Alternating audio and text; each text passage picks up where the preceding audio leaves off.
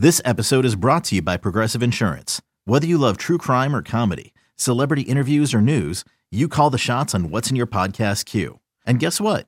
Now you can call them on your auto insurance too with the Name Your Price tool from Progressive. It works just the way it sounds. You tell Progressive how much you want to pay for car insurance, and they'll show you coverage options that fit your budget. Get your quote today at Progressive dot com to join the over twenty-eight million drivers who trust Progressive. Progressive Casualty Insurance Company and Affiliates. Price and coverage match limited by state law.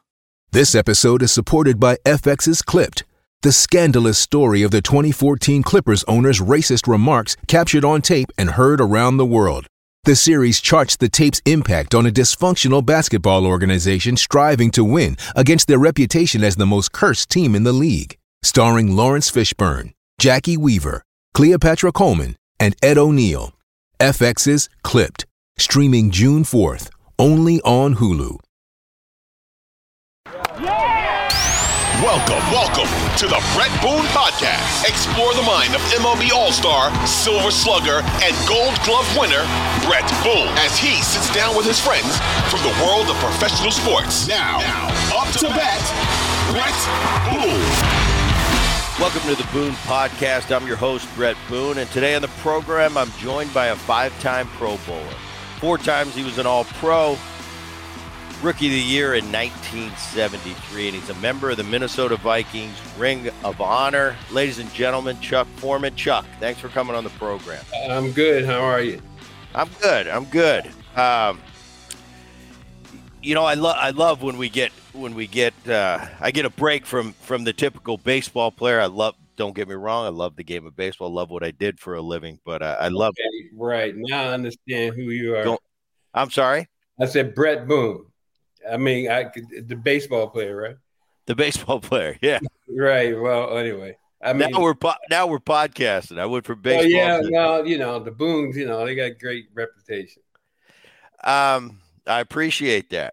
And and it's interesting to me, you probably get a lot of the same questions mm-hmm. that I get walking around. We played in different generations. You're kind of my my dad's generation. He broke into the big leagues in nineteen seventy-two, and he played through the seventies and the eighties.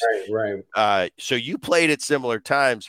Right. But we probably all as athletes, even though we're in different arenas, we we probably get the same questions. And I'm sure I, I'm just interested if, if you mm-hmm. get the same ones. And it's, how has the game changed to when you play? It, obviously, it was much different when you played, when even when I played in the nineties right. and the in the two thousands. But right. uh, what's the most common question you get from from N F L and sports fans?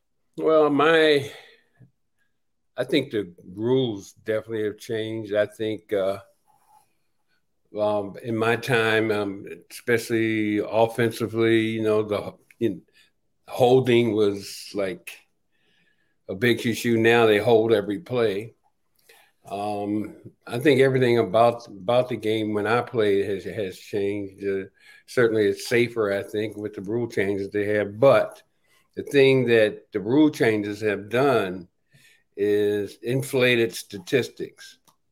So, you know, you, you get a guy that catches in today's game one hundred and some passes a year.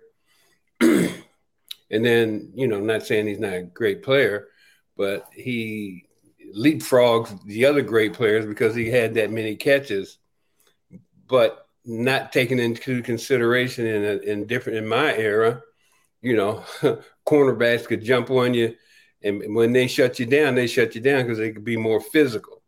You may not even get off the line of scrimmage if you didn't have the skill set to get away from that line of scrimmage. So even though a guy might have one hundred nine catches a game, I'm just saying it's a season or something like that. But in my time, if you had fifty-seven catches in a season, you were you were big time. Uh, so I think the stati- statistics uh, in today's game kind of like, oh, I think it's over-exaggerated because that doesn't make the player.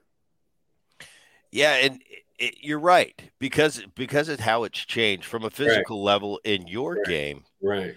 That's why I think it's, you know, at the end of the day, when we're comparing, it, it's really right. tough right. to compare generations to right. generation. I had a grandfather that played. Mm-hmm. And uh, grandpas are grandpas. That's right. What they are. And that's why they're great. But he always used to talk about his generation mm-hmm. and mine. And I would say, Gramps, they're mm-hmm. really not comparable. It's different. It's right. different now. Right. I would assume one day when I'm a grandpa, my mm-hmm. grandkids are going to be going, Grandpa, it's different now than when you played. I'd say you're right. Right. And that's why I think we have to keep it kind of in a capsule. Each generation to who are the greatest players of their generation. Exactly. I you know, it's it's tough to compare a a nineteen fifties lineman right. to a, a two thousand twenty-three lineman. It's just apples and oranges. Do you right. agree with that? Yeah, I agree with you one hundred percent. Um, I, um, a while back, you know, I, I saw this picture of a quarterback to play for the New York Giants. You know, you know the name Y A Tittle. Mm-hmm. And I think he was in a playoff game. And he was on his knees, and he was just bleeding all the way down. You may have seen the picture. Well, you see, to me, in that era, when a defensive line could, when he got to the quarterback, he could do some damage to you. Uh, in today's game, of course, you can't even blow on the quarterback, and otherwise it's a penalty. So those, like we were talking about statistics and, and saying the greatest of all time and And all that, I always say they're the greatest of their time, just like you were saying. I think you, it's, I look at it in ten, ten-year intervals because the average player in the N F L in the last three and a half years. But when you get a guy playing quarterback, and and I and I love them all, I don't misunderstand me, they're all great, but um, you can't make that comparison based on statistics. You know, I look at the, the, the different generations, and I'll go back to my grandfather's generation from in a baseball standpoint. I look at the game, and back then, you know, they they were riding trains from right. coast to coast, and uh, yeah, they were some tough guys. There were some tough guys, very physical. I mean, as soon as the season ended, Gramps told me many times, he said the season would end. He said, I had to go get a job in the offseason to, to support my family. Right. The, the game has come a long way, to say the least, and not only baseball, but but all athletic. Right. Um, then I grew up watching my dad play. Right. And uh, those guys were tough. You know, they were beer drinking after the game, uh, carousing, causing chaos, but they right. were tough guys. They played hurt. You right. know, it, it wasn't a thing back then. Right. Uh, to, to have a minor injury. No, you're expected to tape it up and get out there. Right. Um, my generation's still pretty tough. You know, we were tough guys. Yeah, it was starting. You could see from an ownership, from an, a franchise uh, perspective, right. they were starting to protect the players a little bit more mm-hmm. uh, at the end of my career. Right. You know, but I, but I had grown up in that generation where, hey, if it's not broken, you get out on the field and, and do the best job you can. Your right. teammates are depending on you. That's how, that's yeah. how I was as a player. Right. And now everything seems to be about protecting the player. You know, if he's got a little of this, especially in baseball, right. man, he they'll put him on the ten-day I L. And I used to think, ten-day I L, that was like going to jail for me. Like, no yeah. way you're going to put me. That was just the mindset we had as players back right. there. Uh, if you can, break that down in football terms and how you think each generation from your from from your playing career to looking at the guys playing in two thousand twenty-three. Well, obviously, you know, injury, there's a difference between being injured and being hurt. You know, that's a big deal. But, you know, I do agree that, you know, as far as the being on the field when you're uh, hurt, it's a great big difference. You know, I mean, I, I I've seen guys, you know, when when we when I was playing, you know, guys were hurt, and, and in those days, if you had a knee, you're pretty much done because uh, the they didn't have the technology they have.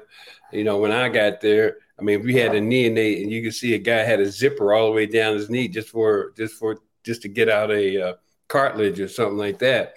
So, but I, I think the guys back those days, they were just so tough, you know, and they'd let up that, you know, they'd shoot them up with the cortisone, and they'd go out there and play and give it everything they had. And uh, obviously would, you know, would limit their career, but they were out there all the time. And, and like you said, and then after the season, you know, you had to go get a job. I mean, I fortunately didn't have to do that, but when I came in in the era where it was just starting to, the N F L was still tar- starting to really take off with the uh, media and the exposure and the things that are available. But still, you know, you didn't have you didn't have retirement money. You just had money you could put away and then hope that you could do a deal, you know, or get into a business or something like that that could sustain you, or go get a job, like you said. But um, the injuries, you know, I mean, I, for instance, I know I had a separated sternum for before a playoff game. And so, hey, I didn't think I was going to be able to go, be quite honest with you, because, you know, every time I turned and twisted, you know, it hurt, it hurt like heck. And so, and then what they wanted to do, they came into me and they said, well, listen, we, we think we can get you going. And I said, oh, okay, fine. And then um, he says, well, Doctor Lannon's going to come in and see you. I'm saying, whoa. And then he goes in and he pulls out this needle about that darn long. And he was going to shoot me down in here with that needle. And that was going to numb me up. And I'm saying, no, I'm, I'm not doing that. So I just strapped up the, you know, the ribs and went out and played. It hurt like crap, but those are the kind of things that we did back then that they wouldn't even think about doing now. No way in the world. It's a it's a whole different game. And I'm not saying I blame them because of the money. I mean, from ownership to players, the money's so big. But what we were trying to do at the time was like, you know, the money made during the season was, you know, you, that's what you lived on. The money made in the pre in the pro season is the money you could put away. So, you know, a lot of guys, we made a lot of decisions based on that. So, yeah, you're right. It's um, oh, big, big different times, you know, on both ends. Now the money's so great from both ends, you know, you get a little hurt, I mean, or something like that. You, you know, you're out of the game for a couple of days, a couple of weeks or something. Take your business further with the smart and flexible American Express Business Gold Card. You can earn four times points on your top two eligible spending categories every month, like transit, U S restaurants, and gas stations. That's the powerful backing of American Express. Four times points on up to one hundred fifty thousand dollars in purchases per year. Terms apply. Learn more at americanexpress.com slash business gold card. And Chuck, I don't know if you thought like I used to think as a player, mm-hmm. but I thought if I miss time, that's going to cost me R B Is. That's mm-hmm. going to cost me home runs. Mm-hmm. That's going to cost, you know, from a numbers perspective, right, that might keep me from, ah, I, I got to make the All-Star team this right. year, you know, because I need those credentials when I go and negotiate my contract. Right. So I thought if I'm going to drive in one hundred runs this year, well, if I, if, if I go on the I L for fifteen days, well, that's going to deplete my chances of right. doing that. That's how I think players Uh, of my generation, I think of your generation, that's how we thought. Like if I right. if I'm not out there, I can't do anything. Right. Well, you know, the bonus money you had tied into your contracts. It, yeah. I mean, it wasn't any guarantees. Well, at least for you, base, you ba- baseball players that you guys are pretty tough negotiators and got some. Well, yeah, I was going to say we negotiated better than you guys. Yeah, you sure did. You did. One, you know, we got the worst pension in the, of all the sports, and but I, I, the one thing I always respected about baseball is the players. Y'all some tough dudes when it came to negotiating. Y'all, you came out good in everything that you negotiated. But in football, you know, like you were saying, you know, everything, you know, we had to, okay, bonus money. You wanted to make sure you got those bonuses, how many yards or how many catches you had, all those things tied into my contract. And I wanted to make sure I got those because that was the one that we you could put away. So it's a big, big, big difference. And, you know, of course, like you say, today, it's like um, um, there's so much money being made on the ownership side and so much money being made on the player side, you know, that, you know, none, neither side wants to take a gamble on the injuries. Right. You know, and so they sit out, and probably a smart thing, I guess. I don't know, but it's a whole different thing, man. You know, I don't, I don't know, though. I think if I reincarnated Chuck Foreman and said, Chuck, all right, I'm going to pay you X, and uh you had a little bit of a, you know, injury. I, I still don't think. Oh, I'm going. The way we think, I don't think you're sitting out. No matter what, no matter how much money you're making, it's just kind of the way we're wired. I'm definitely going. You know, there's yeah. no question about that. I mean, like I said, if I'm just hurt, I'm going. And injury-wise, you know, especially being a running back, depending on where the injury was, you know, if it wasn't any of my lower extremities, I'm going. I mean, yeah. a top top part, gee, I thought I could tough it out. But, um, yeah, it's, uh, you know, it's that makeup that you have, you know, going into our, to our game, whether it's baseball, you know, football, hey, basketball, hockey. You know, you used to get those. You got to have some tough guys on the team to set the standard of what you're going to do in times like that. We recently had on the, on the on the on the Boone podcast, uh, we had Brett Favre, and mm-hmm. he talked about the physicality uh, from the, just the beginning of his career to the end, and what mm-hmm. it is today. He, right. he said, you know, early he could get beat up as a quarterback, and by the end, it, you could mm-hmm. barely touch him. Uh, we had a, a guy that played in, in your generation. It was Doug Plank, the safety for the yeah, Chicago I Bears. Played, I played against Doug. And Doug talked about it. He said, Booney, I love it. He said, man, I could beat those guys up coming downfield before the ball was even in the air. You can't do that now. That's what and I was he, saying. Right. He talked about the physicality of it, and, and mm-hmm. he was just out there for blood, and that's what he said. He said, I'm out there to, to run my helmet through your sternum. And I asked him, I said, do you ever feel bad when you when you injured somebody? He said, yeah, for a minute. He said, but that was my job. That's how I was brought up. Well, uh, Doug Plank certainly was one of those physical players, no question about it, in our time. And he had certainly had that reputation, very aggressive. And for me, that was a good thing because I can make him miss. But, that's right. You know, but he was really, really aggressive. And he came out of Ohio State, too, I think, didn't he? Mm-hmm.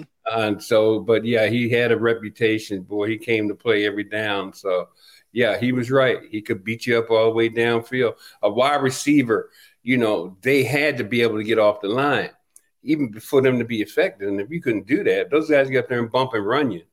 You know, they don't even bump, hardly bump and run anymore. They are, you know, none of that because it's it's not allowed. But those guys used to bump you all, like you said, all the way downfield until the ball was released. And you try to get away from a guy like that with some with some talent, knows how to how to do that. Not an easy thing. twenty-four hundred Sports is an Odyssey company.